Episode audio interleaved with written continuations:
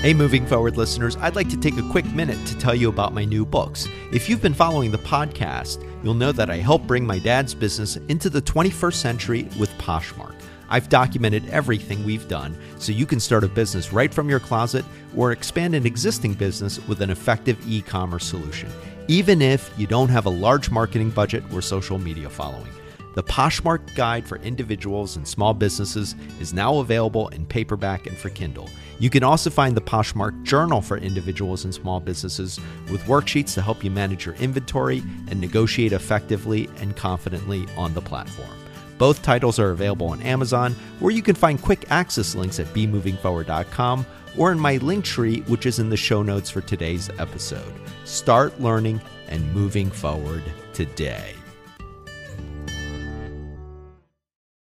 Hey, John Lim here. We're back with a bonus episode 213. We're going to build off of yesterday's episode where we explored pricing and talked a little bit about offers. And let me uh, remind you of the story that I left with uh, you yesterday that uh, a friend of mine uh, couple months ago started selling on Poshmark. She listed a very expensive name brand purse and she'd only used it once. It was practically new, and she got an offer for it, and she accepted, even though her gut told her that it was too low of an offer. And afterwards, she told me, you know what? It was just, I felt like it was too low of an offer. I asked her, why did you accept? And she said, well, I felt like I wouldn't be getting any more offers. So we talked about this yesterday. I do encourage you check out 212 on the psychology of offers and why it's very important for you to not just go with the impulse to accept an offer simply because you got one.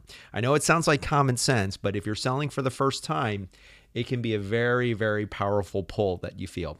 So let's dive into negotiations. And I'm going to uh, come up with a way for you to really set up some bounds so that if you're doing this for the first time, you're going to be more disciplined and you're going to have an actual way to figure out okay is this an offer i want to consider am i going to counter offer it or am i just going to walk away so as that kenny rogers song uh, used to say you know know when to hold them fold them or walk away all right so an offer comes in.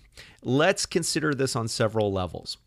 The original or retail price uh, is what you paid for the item or what the market value is if you're selling this uh, as a whole uh, retailer. Maybe you purchased it wholesale. That's what we call above satisfaction right? If you're able to get uh, exactly what you paid for it or were higher. I, I would call that your above satisfaction level. I mean that's kind of the the ideal of ideal worlds on Poshmark, there's a lot of negotiating going on. So typically, what you list it for, you're going to provide some kind of discount. And this accounts for the fact that the item might be used, or even if it's new, that the person doesn't have an opportunity to try it on. They have to buy it on the uh, trust of the description and, and your information as a seller, plus the fact that Poshmark is very seller protective.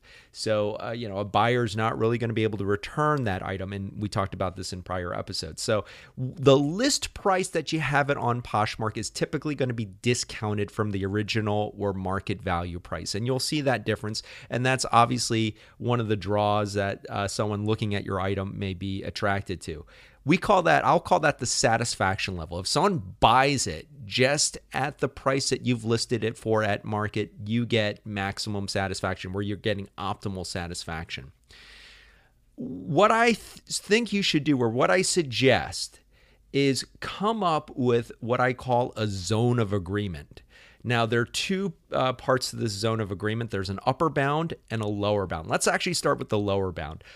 Think of the lower bound as a floor, a, a price underneath which anything that comes your way, if it's an offer that comes your way and it's underneath that lower bound, you're just going to decline it. It's not even going to be worth trying to counteroffer and negotiate because the distance is so far between the lower bound and the price that you're selling it for that it's unlikely that you're going to reach a, uh, a, an agreement or you're going to reach a price that is mutually satisfactory. Now, one thing a lower bound is not, and I want to make this very clear, it is not something that you should define or necessarily define as a quote unquote bottom line price. And one thing that does, uh, that is a pet peeve of mine is when people say, What is your bottom line price? Well, my answer to that is what I'm selling it for. Does that mean that I'm not open to negotiation? No, I might be open to negotiation, but if I'm selling it below what I've listed it for, I am giving up a measure of satisfaction in order to sell this item. And so I'll be I'll be getting less than my optimal satisfaction. I'm willing to give that up maybe because I I you know it's it's an item that is taking up space or maybe the value of having those dollars in my account outweighs uh, getting the maximum satisfaction of that value. In other words the lower bound is simply a floor. Now if an offer comes in and it's at that lower bound i may or may not accept it. It really depends on the item. It depends on the circumstances. I may very well decline it or counteroffer it. But the lower bound is simply a floor underneath which you will not accept any offers.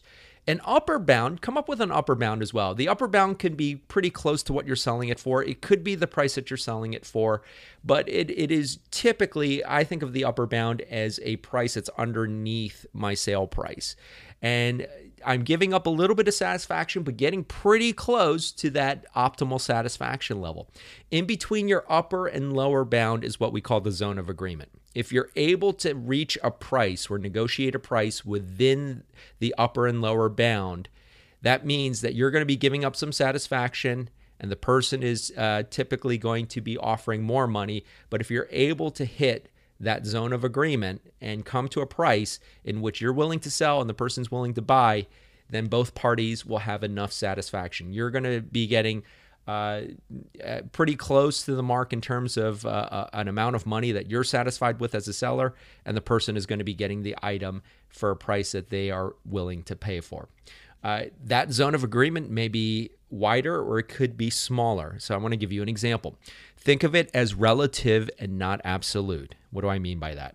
So if someone were to say, I'm selling this item and someone offers me $200 less, on the surface, that sounds like a lot of money to discount. So let's take scenario A. You're selling your item for $250 and the person offers 50 That's a $200 discount off of your sale price. That's an 80% discount. That I would probably just walk away from. I wouldn't even bother trying to negotiate you know, it's unlikely you're going to get to a zone of agreement. You might, uh, it's up to you, but I would probably decline that. However, scenario B, let's say I list an item for 1250 and the person offers 1050. That's the same discount. It's a $200 discount, but because the amounts are higher, that's only a 16% discount. There, there's some probably some room to negotiate. I might accept that offer if you know if if my measure of satisfaction is high enough so that I can I can take the 16% discount and still walk away with uh, that money in my account that might be uh, enough of a satisfaction level for me to accept.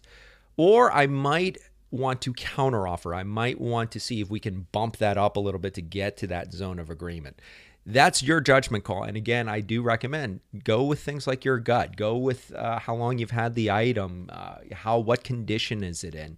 Uh, you know, all of these things should factor in. There's no exact science; it is part art. But consider what you're selling the item for, an upper bound, a lower bound, and from there you can find what your zone of agreement. At the very least, you'll have a barometer or a measuring stick at which you know that if an offer comes this way, I know I'm just going to decline it because we're not even close.